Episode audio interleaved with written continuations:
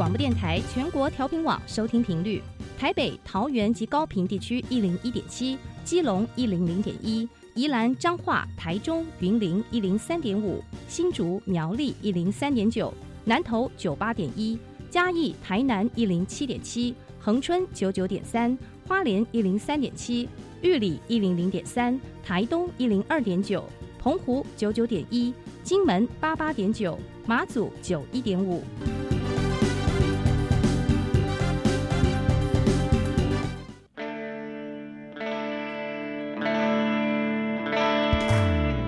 时时有惊喜，生活处处是学习。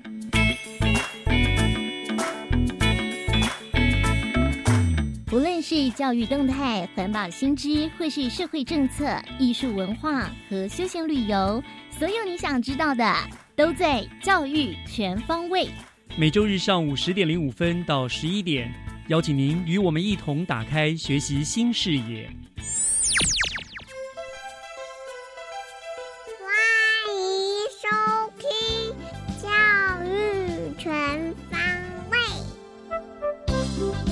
早安，各位亲爱的听众朋友们，欢迎收听十一月六号的《教育全方位》，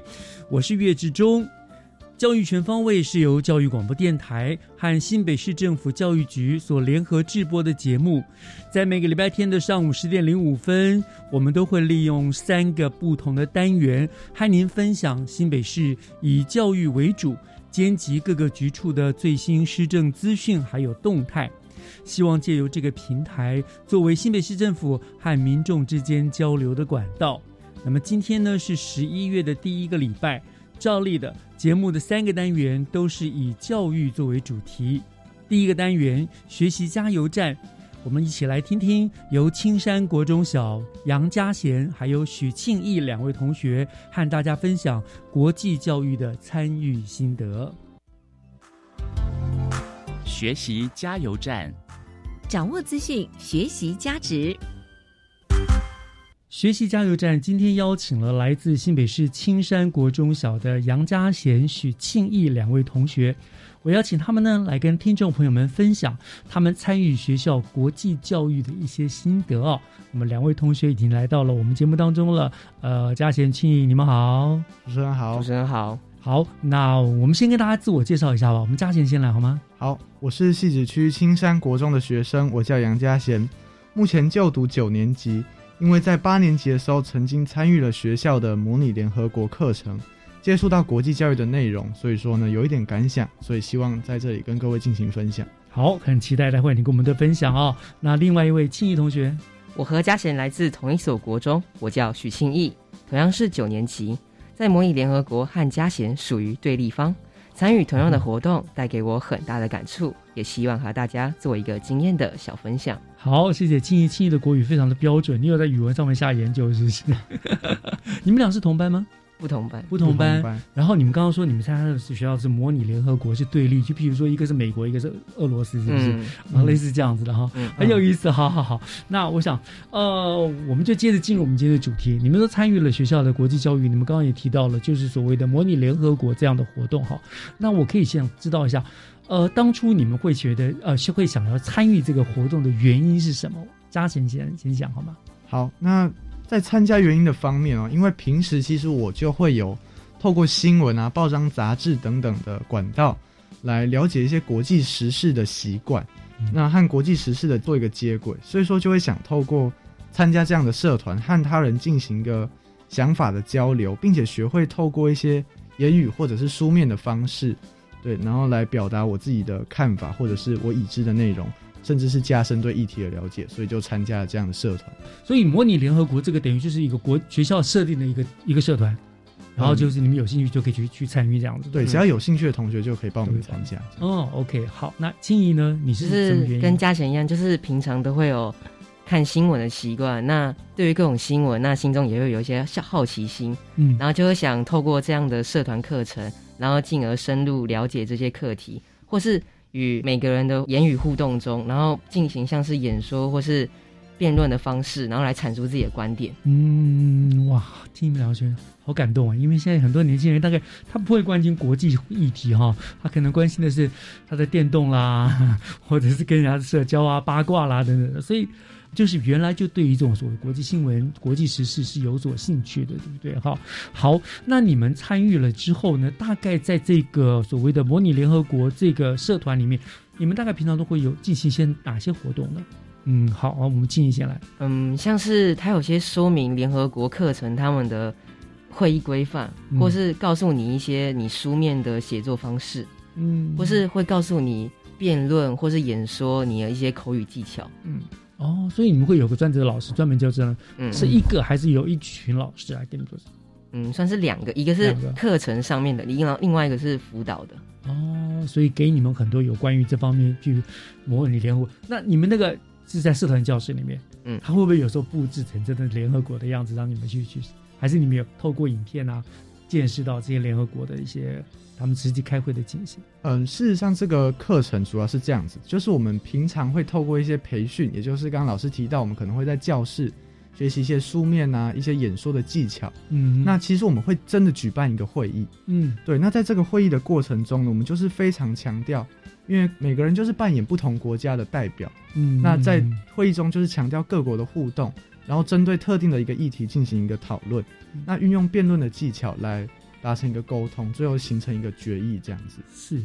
那呃，你们大概这个一个礼拜大概有多久的社团活动时间？一个礼拜几堂？大概一堂，一个礼拜大概一堂，就是一堂而已。嗯。那我我想，你你们现在联合国，你们说会模拟不同的国家的代表嘛？嗯。那你们说你们两个是站在对立面，站在对立面，所以你们经常就会是互相辩论。对。针对同一个主题，你们就假设是不同的国家的立场，嗯，这样子，对对对。啊，最近一次的对对立是因为什么主题呢？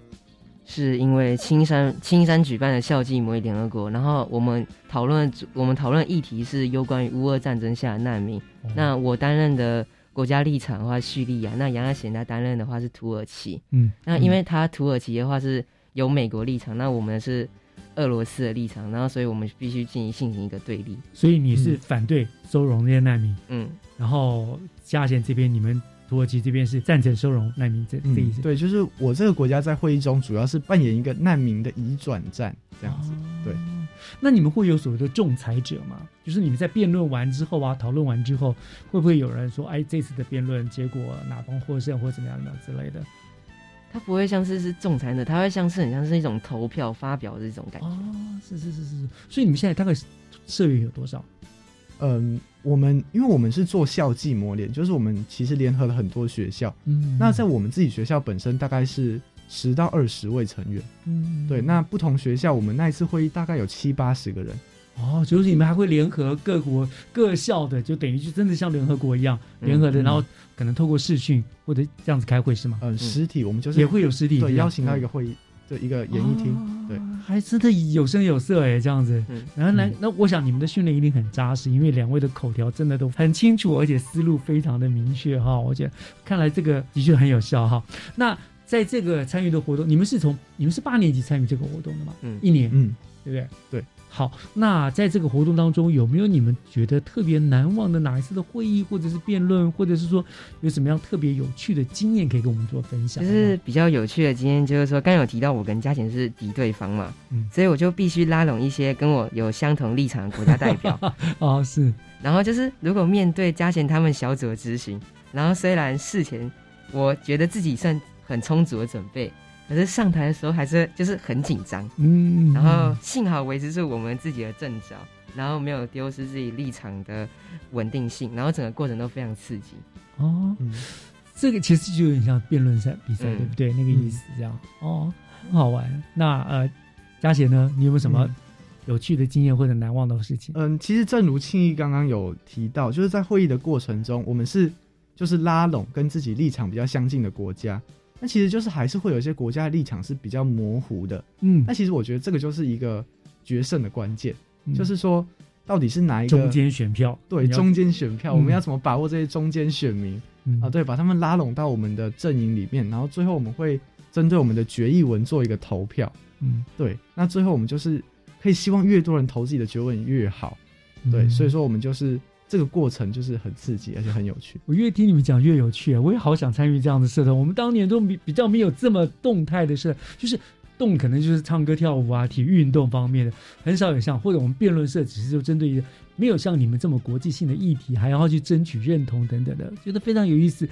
哇，这样子你们一个国际视野非常好，所以有时候你们会更加注意这些国际新闻了哈，嗯对不对？嗯然后有时候会不会你在看新闻报道的时候，你会不会有自己的立场？嗯，我我觉得会，就是我在国际新闻上，我会觉得说，诶，其实这在这个议题上是哪个国家显得比较有理一点？哦，对很厉害耶！国中生就会看。那那静怡呢？嗯，我反而会去看这个事情的，就是来由来源去脉，然后去分析说这是谁导造成的，或者说他历经了什么，然后这种然后他的结果是什么。哦，这样好。那在乌俄战争上面，你们是不是也各有真的各有立场？会不会因为变久了之后，你你发现了很多的呃呃内在的背后的因素之后，你会不会反而就会真的会比较支持这一方的国家？乌俄战争上，因为它其实是一个国际性，就是它是比较偏向模拟联合国上把它称之为侵略行为，所以说就是我们变成说，主要还是支持乌克兰这一方，只是说我们还是会去想说，就是那俄罗斯它的侵略的目的动是什机是什么？目的那有什么样的方法可以让这些难民得到一个更好的保障？对，就是战争的因素排除在外的话，难民是不是有什么比较中性的接容方式？这样，很棒，很棒，真的是很棒的一个议题的探讨啊、那好，那参与了这样子的活动，一年下来呢，你们觉得大概给你最大的收获是或者是感想是什么呢？嗯，就是在这整个收获中，然后我们，然后我不仅学到团队合作的重要性，然后也增加了自己上台演说和或是辩论的能力。嗯，然后在国际教育的课程中，我发现真自己真正扩展了国际观。然后，正如同国际教育一个关键的宗旨，尊重多元文化及国际理解。然后在这样的会议中，我们确实学习到了这样的能力，我觉得非常难得和珍贵。真的，我也觉得这是比一般课堂上学不到的。那嘉贤呢？嗯，那我觉得对于我而言，国际视野一直都是一个我很重视的东西。所以说，在全球化的时代下，我很重视对于不同国家的一个基础认识。嗯所以我觉得模拟联合国它是一个很好的开始，它让我有一个提升自我的机会，然后告诉我世界之大，世界的议题是很多面向、很多立场的。所以说呢，我觉得、呃我相信自己确实在这之中吸收到了不少的能力。嗯，我也觉得，就透过你们两个的这言谈，我可以感受到啊，像说你们说不论是技巧，在演说、辩论的技巧，你们俩真的的确很好，你们表达能力非常的强。那我觉得更重要的就是，你们有超乎了你们这个年纪，一个国中九年级，十五岁吧，十五嗯岁的孩子们，超越了他们的，我觉得一个国际观，还有很重要，你们刚刚提到了。懂得去尊重、去包容，对不对？去到例子，我想这个是很重要。这个也是我们台湾当前其实我们看到最近选举到了，我觉得很欠缺的一个尊重跟包容，就是你死我活。可是其实很多事情并不是这样子的，对不对？它其实会有很多中间值的。我想很棒，你们两个今天的介绍也让我本身也感受收获到很多。那我也可以感受得出来，你们真的是乐在这样的学习。那相信你们未来的学习路上也都会越来越好。那也祝福你们在既定的路上，将来都能够不断的迈进，而且收获满满。很期待未来就是我们国家很重要的未来的国际人才哦。嗯好，好今天谢谢你们两位来跟我们做的分享，谢谢，再次感谢青山国中小的杨嘉贤跟许庆义，谢谢你们。谢谢谢。谢。讲台下的教学经验良方，请听教师小偏方。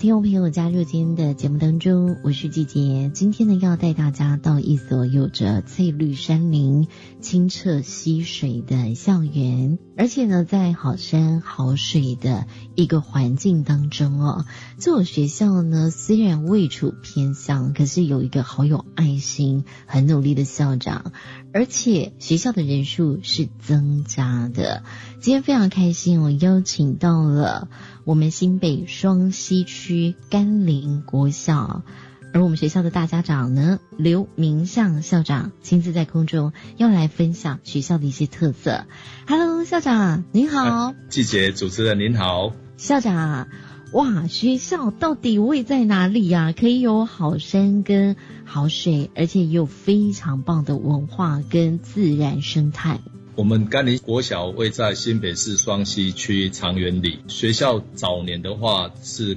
矿区的学校，所以在民国五十几年的时候，很多外来人口来这边就业，所以一度那个学校包含校本部以及分校跟分班。我们看那个记录，在民国。五十几年的时候，学校就学的学生数有到达九百多个人。接下来，民国七十几年煤矿整个停产之后，就业机会缩减，人口就快速移开。目前学校的学生数，在我一百零六学年度来就任的时候，我们学校只剩下九个孩子。那当时的高年级的学生数比较多，那低年级的学生数比较少。接着一两年，我们学生数就逐渐递减。啊，非常感谢学校的老师们非常用心。的投入在教学上获得家长的一个肯定跟认同，口碑传开来了之后，陆续这几年我们学区外的学生数有回流，所以我们最近这两三年学生数是又逐渐增长，很开心。那今年我们又回到两位数，我们今年的学生数到达十二个人，而且光是低年级的学生就占了全校学生数一半以上。这个部分我非常感谢学校同仁大家共同的一个投入，然后透过多元的课程，然后让家长。都很放心的把孩子交到我们的手上。是，当然还有一个很用心、有想法的校长，因为校长就是觉得要因材施教、适性扬才哦，而且也觉得每位孩子都是可以学习，要找对方法。所以您真的在。甘霖也创造了多元的环境，让孩子有是表现的舞台。所以其实校长呢，我们的甘霖国小，它其实是一个好民营的森林小学。可是呢，里面的孩子是多才多艺，只要上到你们的学校的网页哦，就可以看见你们把网页也变成学生表演的舞台哦，有才艺的展现都变成影片在上面，而且校长你也会乐器哦，超强哦，所以。像甘霖国小有什么样的特色？因为我知道你们的社团超强的，有什么森巴鼓啊，还有武术、直排轮、乌克丽丽跟吉他，以及诗词吟唱艺术创作等等。哎，哎，你们这么迷你，怎么有这么多社团啊？一百零六年的时候，我跟我学校的老师们讲，就是说我们这边的孩子，因为回家之后家长忙于生计，他比较没有时间可以看孩子的功课。那是不是说我们每个人拨一个晚上的时间，就轮流，然后你看一天，我看一天，然后在这样的一个情况之下，我们放学后就是规划了一节的补救教学，一节的社团。活动跟两节的夜光天使老师陪着孩子写功课的一个时间，那所以礼拜一到礼拜五，我们就等于是常态性每天都有一个社团活动，那主要就是包括说运动部分的话。那个直排轮社团还是非常喜欢，然后像过去两年我们有武术社团，刚好学校有一个老师，他也是拿到中正杯的全国比赛冠军的老师，这样在指导。那另外就是去年开始，我们又增加了打击合奏的社团。另外有一天我们就是。乌克丽丽跟吉他，有一天就是升八鼓，这是下午的一个时段。基本上非常感谢老师们这样一个投入。另外刚刚有提到就是诗词吟唱这个部分，以前雕山诗社就是在。双溪这个地区非常有名，它跟鹿港那边的诗社是齐名，很开心说我们这个在地有这样的一个传统的一个文学文化在，所以我们就外聘雕山银社的干事每个礼拜过来跟我们指导，那带着孩子从平仄开始学起，所以我们学校基本上每个孩子到他毕业的时候都可以去创作七言绝句，然后而且是用闽南语创作。这是我们的一个整个社团的运作。除此之外，去年也拿了我们新北市科展的化学组的特优第一名，参加国赛。啊，这个部分是非常感谢学校为主任，因为他有这方面的长才。然后连两年下来，每个礼拜早上都播了三天的时间陪孩子做这样的一个学习。另外就是我们晨间的话，也会有英语的学习社团，在上学期的话。会是英语歌唱，那下学期是英语读者剧场，配合我们新北市的学生的语文竞赛，在英语这个部分，上学期会有英语歌唱比赛，下学期会有英语读者剧场比赛。非常感谢学校的同仁这样的一个投入，我们等于都是用外加课程的方式在进行。连续这五年来，一到六年级的学生去参加我们新北市高年级组的学生英语歌唱比赛跟英语读者剧场比赛，每年都拿到优等的一个成绩啊。所以说，等于是各个面向很感谢老师们这样的一个投入。当然，我也很感谢，刚好我们有一批老师，他刚好都每个人。身上都有一些长才，哦，我们就是这样共同来带学校的孩子。因此，学校的最大特色，我的看法是孩子的一个全方面的一个发展，一个博雅的一个教育，全人的一个教育。那希望说，每个孩子在离开校园的时候，我们都能帮他装上好几盏的翅膀，让他不管未来的学习环境是怎样，那他就像章鱼一样，他有很多触手伸出去了之后，他可以到新的环境又稳健的一个成长。这是我们。目前整个学校在教学上的一个努力的目标，校长真的非常的不容易哦，可以让甘霖国小是变得更不同的，而且呢，在学校的老师们一起努力之下，其实学生其实相对是很幸福哦。那我知道校长，因为你很感动哎，因为通常偏乡任期一任就是三年，好，你现在已经到第二任，然后第六年。听说你还要再往第三任迈进哦！哇，这所学校哪里吸引你啊？你可以一直留，一直留，一直想要在这里。我一百零六学年度就任了之后，也蛮有缘的。刚好那时候我们离场的小孩子还在学校，就跟社区我们也有很密切的一个互动，所以我来在一百零八年办了学校百周年校庆的纪念校庆。然后我刚刚讲，我们现在。学生数只剩下十个上下，一百零七学年度的时候，其实我们只剩下八个孩子。但是我们百周年校庆的时候，我们欢迎校友回娘家，然后在社区跟学校共同努力之下，我们那天在我们操场开了七十四桌，包含那天市长也有过来。我们整个大会表演节目，除了开场是邀请临近的双溪高中过来的龙队跟我们支援开场活动之外，接下来所有的表演活动都是我们学校的小朋友跟社区还有毕业的学长姐大家单干共同完成的，所以我是会觉得说那是一个很棒的一个。经验值啊，如果说哎，我们可以在这样的基础下再多耕耘个几年，我相信这个学校跟这个社区未来会有更好的一个前景。校长一直以来就是建立优质的行政团队跟教师团队，也整合了社区资源，创造学校的特色跟魅力哦。所以在美丽的甘霖国小的校园里面，听说每天都有新奇的事物发生哦。然后呢，校长。也很认真，就是这些甘霖校园生活花絮，只要锁定名校校长的 FB 就可以知道了。好，要去造访学校，交通很像也很方便，对不对？我们就是坐到双溪火车站，有一台公车七八一直达校门口，是吗？国光客运的那种中型巴士可以进来，大概一个小时一个车班。当然，想要感受学生的多元展现，上到甘霖国小的网页上面就可以抢先体验到了。今天呢，就再次谢谢我们甘霖国小刘明向校长，感谢您的分享哦。好，谢谢主持人。以上是今天的单元内容，我们先休息一下，等一下回来，请锁定由岳志忠老师主持更精彩的教育全方位。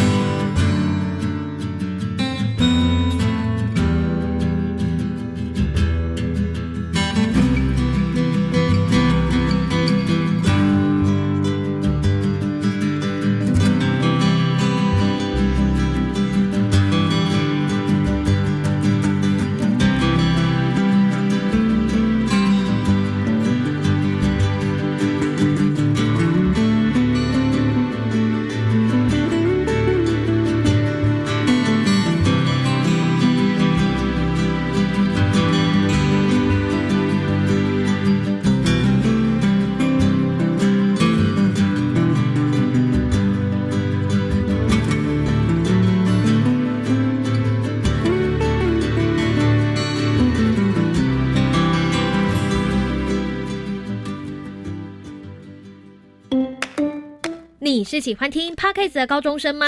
就到我们的这个 Apple Podcast 呢，去留下你的意见啊，希望给我们点。想知道如何掌握 Podcast 独特的声音渲染力吗？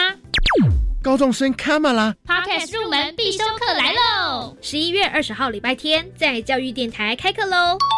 这堂课带你一次了解 Podcast 的市场，一窥制作节目的准备功课。有兴趣的听众朋友，快到教育电台报名网上查询。我希望毕业后就有工作，推荐你参加五专展翅计划。就读五专期间，学费全免，后两年又有合作企业赞助的生活奖学金或是实习津贴，以及教育部杂费补助哦。这样我就能减轻负担，安心上学了。是啊，毕业后可以直接进入合作企业工作。教育部鼓励学校与企业产学合作，共同培养人才。详情请上五专展翅计划网站。以上广告由教育部提供。各位亲爱朋友，大家好，我是好刘伯啊！今仔日要真认真来讲一件足重要的代志，偌重要，真重要。我甲你讲，明年开始，只要你若满二十三岁，咱大家拢有可能做这个国民法官。这摆小明要用伊的经验，甲着伊的智慧，甲着法官来讨论交流，做回来审判。邀请你明年来做国民法官，互咱的这个司法继续向前行，做回来哦。以上广告由司法院提供。合唱无设限，我们是台北室内合唱团。您现在收听的是教育广播电台。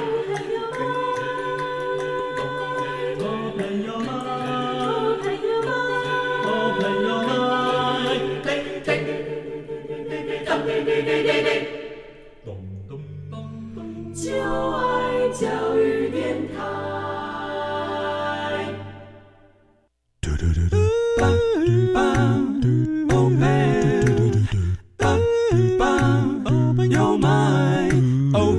mind，就爱教育电台。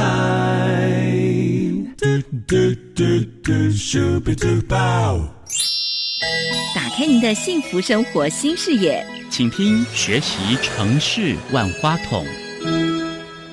您正在收听的节目是教育广播电台《教育全方位》，我是岳志忠。节目的后半段照例进行的单元是学习城市万花筒。那我们知道呢，呃，过去我们一直喊着哈，呃，德智体群美五育并重，这是我们喊了很多年的一个目标。可是说实在话了，在这当中的美育，在以前至少是我读书那个时代呢，它是长期被忽略掉的。好在近年来，因为整个环境的变迁，还有教育政策的调整，美育已经越来越受到重视了。那么今天万花筒的单元呢，我就特别要和新北市政府教育局社会教育科的夏志强科长来做连线，我们要请科。科长呢，来和听众朋友们分享一下我们新北市新美学跨域计划的一个推动跟成果。那科长已经在我们的线上了，科长你好。哎，主持人好，所有听众朋友大家好，谢谢科长接受我们的访问。让我跟我们提到美育嘛，好，我们知道教育局其实近年来非常非常积极的在推动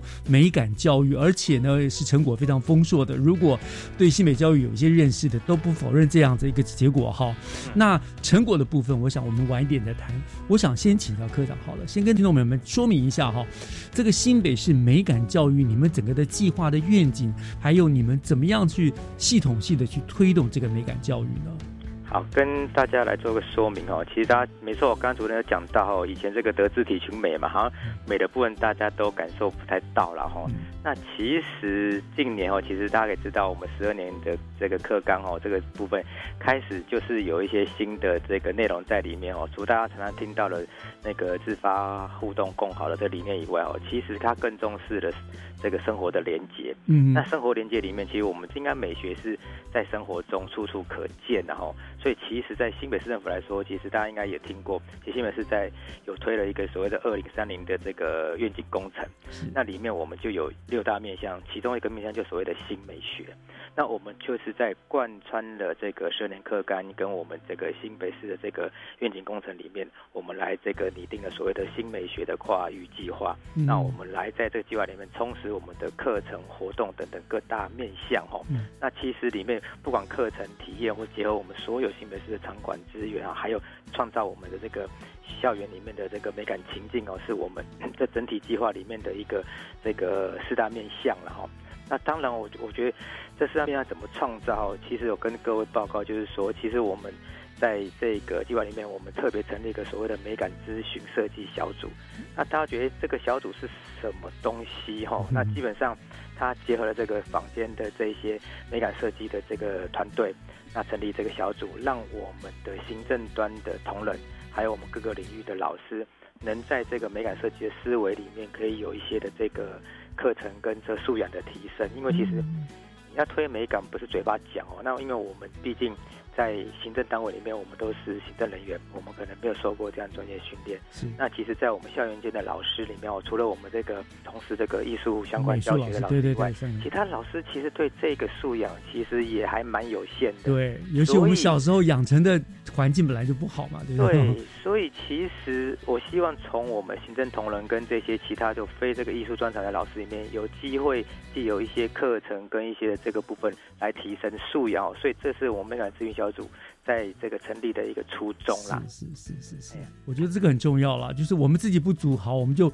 由外面嘛，哈，请这种名师专业的来给我们一些，先给我们本身的一个培养了我们这样的素养，这个是很重要的。那当然，我觉得我刚刚还没还没有提到，就是说哦，当然，我觉得从一个这应该算是软体面的一个扎根的部分，因为其实大家都有这样子的素养，我觉得以后的对话才会比较聚焦在美感的这个面向。那当然，我们在这个计划的这个里面，还有一个这个部分，就是我们这个首创我们的美感跨域的共学基地。那这基地里面有三个中心哦，就是我们的艺术双语的资源中心，还有艺术实定的创发中心，还有我们这个美感的这个影音的这个中心。所以我们用这三个中心来落实我们这个我们新北教育局这边我们希望所这个落实的这个科技双语跟美感的这个重要政策。哦，所以这个美感跨域中心它是基地是设置在什么地方？哦，在我们的新庄的这个民安国小。哦，所以是刚好这个学校为什么大哎怎么在民安哦？其实也跟大家报告了，因为这个学校其实我们的这个这个艺术教育辅导团，我们的召集学校也就是在民安哦，所以其实我们会利用这个，也刚好他们的辅导团的这个资源也在这个学校，所以我们就在这个学校来设立了这个基地，来让这个我们相关的推展可以在这个基地里面开始推展出去。了解了解，那就是讲我们说跨域学习这个，刚刚科长也讲到了嘛，哈，跟很多都要结合哈。它的确是一个二十一世纪的一个学习的趋势了。我们现在不像我们以前单科就是单科哈，现在都跨域学习。那美感跟各个领域也都做了很好的结合，譬如说像我们知道新北推跟技职的结合啦，跟科学啦，对不对？哦，所以让美感教育已经是跟以前很不一样了。对。那我想接下来就是不是请科长跟大家说明一下哈，有关于美感教育的课程的部分呢？课程的部分你们是怎么样来来落实来推动的？好，我就先讲我刚刚讲的，我们刚刚讲到一个我们有死死定的这个创发中心嘛。那其实实定创发中心就是大家常常听到死定，这就是我们在跟这个跨域这个发想，我们在艺术史定里面，其实这个就横跨了我们今在我们教育局的里面各个科室哦，不管是在科技的或是这个机制体系，那我们也跟文化局这边这个一些创作者哦一些合作，我们来做这样所谓的艺术的这个实定的这个创发中心。嗯那这个里面其实结合了重视这个艺术的原创性、设计思考、那个动手操作、解决问题等等这个面向来创发的课程，这里面就把艺术的素养包含在里头。我举个例给大家听，然后就是我们有一门的这个课程的这个内涵里面，我们我们这就是用那个小王子的这个故事哦，大家可能听过小王子的故事。对。那它这个里面我是结合了这个草间弥生一个原点艺术 哦，跟这个因为。小王子就从那个星球旅行的星球嘛，跟这个朝鲜民生这个原点艺术做了结合，嗯，哦，让这个部分就是在这个里面就会去讲到所谓磁铁的吸力呀、棉线的一些调整，让这个里面就做出这种星球的这个引力跟拉力的平衡，在这个里面也把物理的相关的现象一起结合在里面，所以这个课程里面我们结合了原本故事的这个主轴，又把这个所谓的这个艺术，因为朝鲜民生大家很知道这个它有很多创作，那再加上的这个物。物理的方面的这个知识融在里面，这就是艺术史定我们在这个课程里面想要创发的部分。哦，真的是蛮特别的哈。是，所以你们有呃预计大概每一年会发展出多少的教案吗？还是随着他们来发展？呃，基本上我们的预计就是大概每年我们诶希望能研发三十件以上哦。那我们也预计在今年这个年底哦，开始也跟各个学校做增建，因为我们这个部分也大概推动了一两年哦。那我们除了是我们自己的教师的这些这个辅导团的社群的老师哦，会做一些创发以外。我们也希望跟全市来做一些增建，希望有好的作品，我们可以让我们这样子的课程更丰富，然后让所有学校都可以来做这个后续的教学的这个部分。是是是，好，所以这个是在做做纯立那个跟与美美感 STEAM 课程有关的嘛，对不对？那当然还有很重要了，譬如我知道新北现在一种重视双语嘛，对。那你们对于老师的这个师资的培育，好像你们也在这个部分也下也下了很大的功夫，是吗？是。我看也刚也讲，我们有一个这个所谓的这个艺术双语中心哈，那这个部分跟大家来也大概讲一下哈。其实艺术双语这个部分哦，大家其实我们在讲双语的时候，常常会有一个很怪的一个现象，就是哎，好像变成在上英语课。嗯，啊，不是哦，其实这个应该是。艺术课哦，只是我们怎么样办让艺术双语哦？其实我们在这个中心刚成立、辅成立之初哦，其实我们跟我们的辅导团的这个伙伴哦，这些老师、这些老师们哦来谈，就说今天我是要在这个课里面去上艺术课，那如果在这个艺术课里面融合了双语的这个部分，所以这是一个很大的精神。所以在这个这一个中心里面，我们结合我们的辅导团，也结合我们现在。外师哦，其实像我们新北市有一百多名的外师，那也结合一些这个这个双语的学者专家，我们来在这个艺术双语的这一个课程里面来做一些的开发哈。以小学端来说，我们会在低中高年级都会有一些的这个课程的这个教案开始研发出来，因为大家可以知道，其实我们，诶，假设我们每个年级可能这个可能一周里面，哎，应该说一个学期有十八周。我们试着在这十八周里面的这个，比如说英英语课，我们可以有四周到六周的课程，其实可以去置换成我们的这个艺术双语的课程。那像课程现在都在研发之中哦。那目前大概这一年下来，我们的研发的进度差不多已经大概就四到六堂课的这个教案的内容开始慢慢出来了哦。那当然，我们在国中端的部分也没有停下来，我们国中端也在开始在做，因为国中端的课程也会有一些差异，我们国中端也在跟这个团队里面也在做这个相关的研发。那我们都有教师的社群，我们希望在明年度哈可以把这些课程可以研发完毕，嗯，做一些发表，让大家都可以来使用。是好，这是双语的部分。当然，呃，还有其他的课程的推动的方式吗？我知道新北有一个假日艺术学校也行之多年了，对不对？对，这个地方好像你们也下了很大的功夫。哦，是。其实假日艺术学校跟大家来说明一下哦，就是其实我诶大概知道，其实我们有一些学校，其实它的这个有这个专长的艺术教师。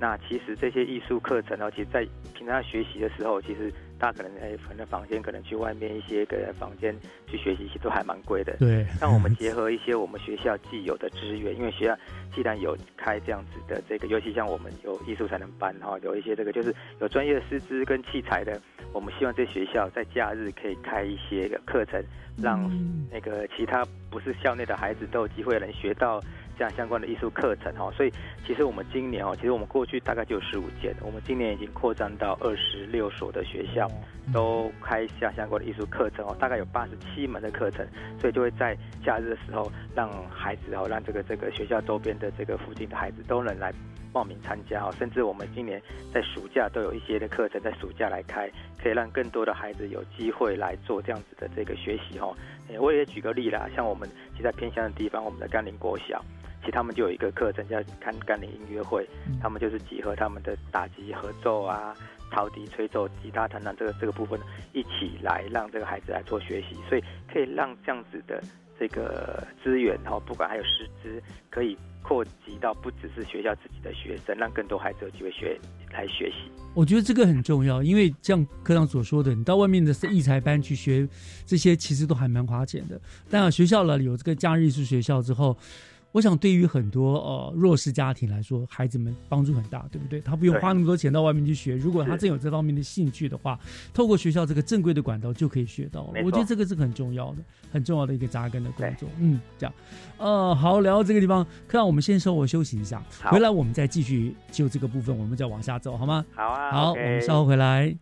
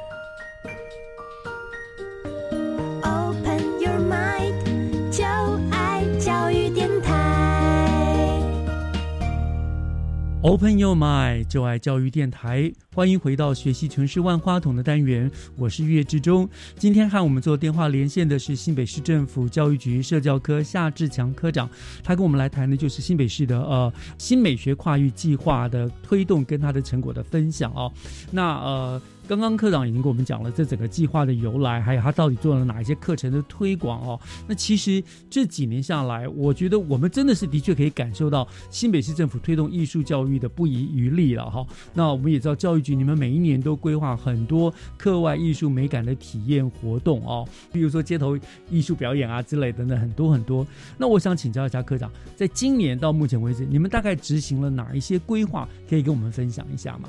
好，就是我我把一些我们跟一些外部的连接的部分哦，跟大家来做一些说明哦。其实当然，学校在做这样子所谓的艺术教育或者美感教育的时候，其实学校毕竟师资有限然后，所以必须要结合非常多的外部资源哦。嗯我就把我们近几年这个外部资源的部分跟大家做一个报告。第一个是，其实我们有跟所有外面的很多的艺术家做结合，尤其跟我们文化局合作。其实我们新北市会非常多的艺术家，那就是这些艺术家其实都是在实务工作者，其实对我们学生的对艺术的这个陶养跟刺激是非常好的哦。所以其实我们这推动的所谓的艺术家住校的计划哦，其实我们有七十多校的的学校来做这样推动。其实这些课程在这个学校里面实施都颇受好评，因为有一些艺术家真的他的这一些专长是我们老师都不知道或不熟悉的哦。其实对孩子的刺激真的是非常的大。那再来一个，其实哦，大家也说，哎，其实我们常常去什么美术馆去看一些画作等等哦。其实这部分其实我们也希望说，因为其实不见得每个孩子每个学校都有办法到到美术馆去。其实我们近几年，其实我们已经跟管达文教基金会合作了十年以上哦。其实把这些艺术作品引进到学校里面来，像今年我们就引进了这个这个有两个这个这个计划，叫一个空间任意门啊，跟遇见大未来这两个。主题哦，嗯。那这个主题里面都是知名的画家、哦，比如我说空间任意门里面有这个马林的这个什么静听松诶松风图，嗯。孟克的呐喊哦，这些这都是一些名画、哦，甚至这个克雷吉的这个圣母升天图，这些图这些这些画作，其实你都要去美术馆才看得到的，但我们就让他引进到学校里面来。让学校的学生真的有机会去看到这些名家的画作，就可以就近处理。我觉得这是非常重要的，而且其实很多的这个议题都结合我们比较这个实事的议题。譬如我刚才我另外一个预言大会来，它是结合环保议题的一些的作品哦，让学生除了欣赏画作以外。也可以跟现在的这些环保的意识来做一些的这个对接哦，其实让老师在做一些相关的讲解的时候，也可以跟时事来做一些的这个连接。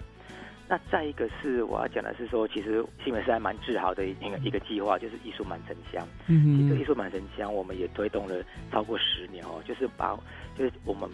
让我们所有小四的孩子都有一场艺这个这个这个艺术的飨宴可以去做这个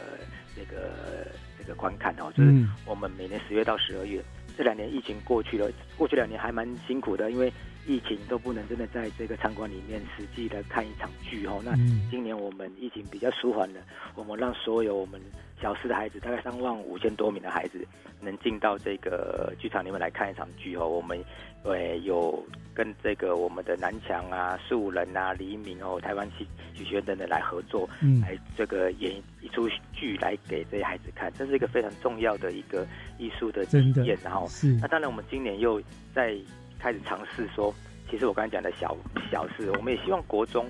有机会能有一些更深入在这个剧场间的体验。因为大家知道，其实我们房间大家知道有很多这些剧场，那这些剧场有不同剧，有的是京剧，有的是这些话剧，有的是舞台剧，或传统的、现代的、啊，对对对，非常多样哦。那所以其实我们今年也尝试的跟一些的这个，像比如我说我们跟国关剧团合作，我们希望让国中端的孩子有机会进到现场里面，看到这些剧场原本在演出的这个过程里面的一些后台，不管里面的运作的这个化妆啊、一些灯光、一些幕后的东西，可以让这些国中端的孩子能有一些的体验。这是我们现在在尝试在做的一件事哦。我刚才讲的一些部分，都是我们希望在这个课程中间，可以让孩子多有机会接触艺术跟美感。哦，我觉得这个呢很棒哈，这样我真的就所谓的完全符合了你们所谓的新美就跨域领，你们这在这个整个安排里面，不但有跨了领域，像什么环保也带进来了，嗯然后呢，把艺术呢呃直接送到学校里面，让不方便的学生他可以直接在学校去欣赏到这些名画，去陶冶他的一个美感素养。另外一个就是进剧场，对不对？没错然后他们去看戏，而且不止看戏，看整个后台整个制作，这个真的能够引发很多学孩子们的兴趣。其实不瞒科长说，我小时候也是我国一的时候被带进去，也是学校安排我们去看那个国父纪念馆看那个京剧表演，那个就激发了我后来对于传统戏曲非常大的兴趣，所以我现在很爱看这些表演。所以其实你们这样潜移默化，多多少少有很多孩子都会受到影响，而更喜欢、更接近这个艺术啊。我觉得这个真的是很棒的一个这个呃动作哈。那刚刚也从科长您这样讲的，就这种这么多做计划的执行内容，可以看到就是美感教育其实这个成果非常的丰硕了。你们用了各种的方法，对不对？让孩子们去接近美术，好去感受艺术这个东西。那除了美感课程跟艺术体验之外，我知道新北市你们今年也有一个很厉害的一个地方，就是你们也推出了跟着美感去旅行的频道，哈，很厉害啊！赶上现在现在这个自媒体哈，你们也赶上了这个热潮哈，对不对？有这个这频道。好，我想说，是不是科长跟大家介绍一下这个美感教育频道？你们上面又有什么样的对推出之后有什么样的成果收获呢？好，嗯就是刚刚我也一样哦，就是也是在我们整个这个计划里面的这个影音中心里面哦，我们推了一个这个美高，因为大家年轻人现在也都很爱看这个这个 YouTube 嘛 YouTube，哦，那嗯我们就在这个这个 YouTube 上面就推了所谓的这个跟着美感去旅行的嗯这个频道哦。这个频道其实我刚刚讲的，我刚我们刚刚讲说，其实我们生活中处处有美感，然后那我们就是用这个刚刚从我的标题看得出来，跟着美感去旅行。其实我们要体现生活处处有美感这件事情，所以其实我们现在目前已经推出了十支影片哦，大家可以去那个 YouTube 去搜寻一下，就搜寻得到。其实我我就举个例来说，其实我们三层艺术，大家常常就知道我们的金瓜石，嗯我们九份三层多么漂亮，我们去介绍这个矿坑跟这个三层学校它的这些美感的地方，我们从去欣赏它的这些山形啊、矿坑啊等等哦。当然，介绍里面一些相关的这个，当然也跟文化有关，那也把美感带到里面去。这是我们从旅游的过程中，希望去找出这个美感的这个点。那当然，我大家也常常知道哈，我们建筑艺术也很重要哦。建筑艺术其实你怎么欣赏好，譬如大家也常知道，三峡老街有祖祖师师庙那嗯这一些建筑它的美在哪里？其实通常我们一般人我们就没就不太懂嘛，哈，看不了门道。但是我们在这个短片里面，我们有这个我们的这个老师，我们有这个懂这样子这个专门艺术的老师来一起带领，去让大家可以有比较简单的入门，用这个这个短短的影片就可以去入门，了解一下这个建筑的这些美在哪里。哦，那我们出了十这个项目前已经出了十支哦，那甚至我们还有一支是在讲瑜伽哦。瑜伽、肢体之美 哦，是瑜伽其实都有。然后这个肢体的展现嘛，其实这跟舞蹈有关呐。是哦，大家别忘了，我们艺术里面领域有一个叫舞蹈，舞蹈的肢体的美，其实也在里面我们展现哦。所以其实我们希望在这个用这个频道去介绍一些在生活中的这个美的这个事物，让大家也可以去做一些的这个了解跟认识。然后，那当然我要再讲一个东西，其实我们还有在这频道里面，我们还有另外一个就是艺术双语的单元哦，我们就是会请那个我们的双语老师来讲艺术双语哦。那像我们最近上的就是跟万圣节有关的这个艺术双语的部分，也是会谈到简单的常常用的一些智慧，它背后的意思哦。那希望在这中间可以结合一些的这个美感跟双语的那个内容，让小小的这个所谓的艺术双语频道也可以让课堂间老师有在上课的时候拿来让孩子哦比较有一个一个入门跟一个这个上课前的准备的这样子的影片，可以来做参考。这都是我们在美感影频道里面希望所达到的一些的这个期待。是，我想这是很聪明的做法哦，因为现在自媒体像 YouTube 这种，就是年轻人特别喜欢，所以你与其啊在课堂上面跟他们呃谆谆训诲，不如放个 YouTube 给他们看哈。嗯而且听说你们也真的有找那个所谓的网红来拍这些影片是吗？哦，有，其实有一部真的是找，我不知道大家应该有听过一个，这个是听说是有百万这个粉迷的这个网红叫川川哦。哦他，川川我知道听过，对，嗯这个川川他就是我们有一集的这一个跟着美感去旅行，就是去淡水老街哦。嗯那这个部分就是淡水片那边是跟就是川川来做这样子的合作哦。那我我知道我这点击率也非常非常高哦。当然，我觉得我们也希望呢、借由当然网红的这个价值，让更多的观众哦可以接触到这样子的频道。我觉得不只是我们自己的学校的学生，我们希望更多的民众也可以借由这样的频道，可以认识生活中的美啊，这是我们最大的期待。没错，我想借用他们的这个影响力嘛，哈，嗯去带动更多。而且我们不只有外来的网红，我们好像还你们也自己培养出了一位网红，对不对？你说你说旺旺吗？对对对对，我们的旺旺校长。对，旺旺校长其实就诶，讲到汪汪校长，就是我们的民安国小的这个王建旺校长是。了。那他是我们的这个辅导团的召集人，嗯。那他本身也是艺术出身，所以其他在这个领域里面非常的投入，所以他在很多的这一个艺术的面向是很专业的哈，所以其实他就在这个影片就充当了这个主持跟串场的这个角色，然后、嗯那所以。其实这个频道还蛮趣味的哦。如果听众朋友如果有兴趣，其实可以那个在 YouTube 去搜寻“跟着美感去旅行”，就可以看得到。那希望大家也可以去订阅，然后呢，我们会定期的来出这个相关的不同的篇章，让大家真的可以在生活中去体验美的事物。是，所以未来呢，你们还是会持续的去推。那、呃、民众如果我们想要知道更多这个讯息的话，他们大概都可以上哪些地方来来来来来搜寻？除了你刚刚说我可以上 YouTube 去搜寻这个之外，当然，那个我们在我们新北，我们有这个所谓的新北学霸的这个 FB 的粉丝团哦，嗯还有也有这个我们这个新北艺术一乐园哦，这个部分我们都会在这个放上去。那当然，刚刚我讲的，除了我们 YouTube，我们新北的教育局，我们也有这个官方的这个 YouTube 里面都可以看到我们的这个频道的上架哦。那嗯也希望大家可以多利用这一些频道，可以了解我们不只是我们艺术美感相关的资讯，也可以了解我们最新的教育政策。嗯那希望大家一起来做这样子的这个学习。是。那么未来局端是不是也有还有跟更多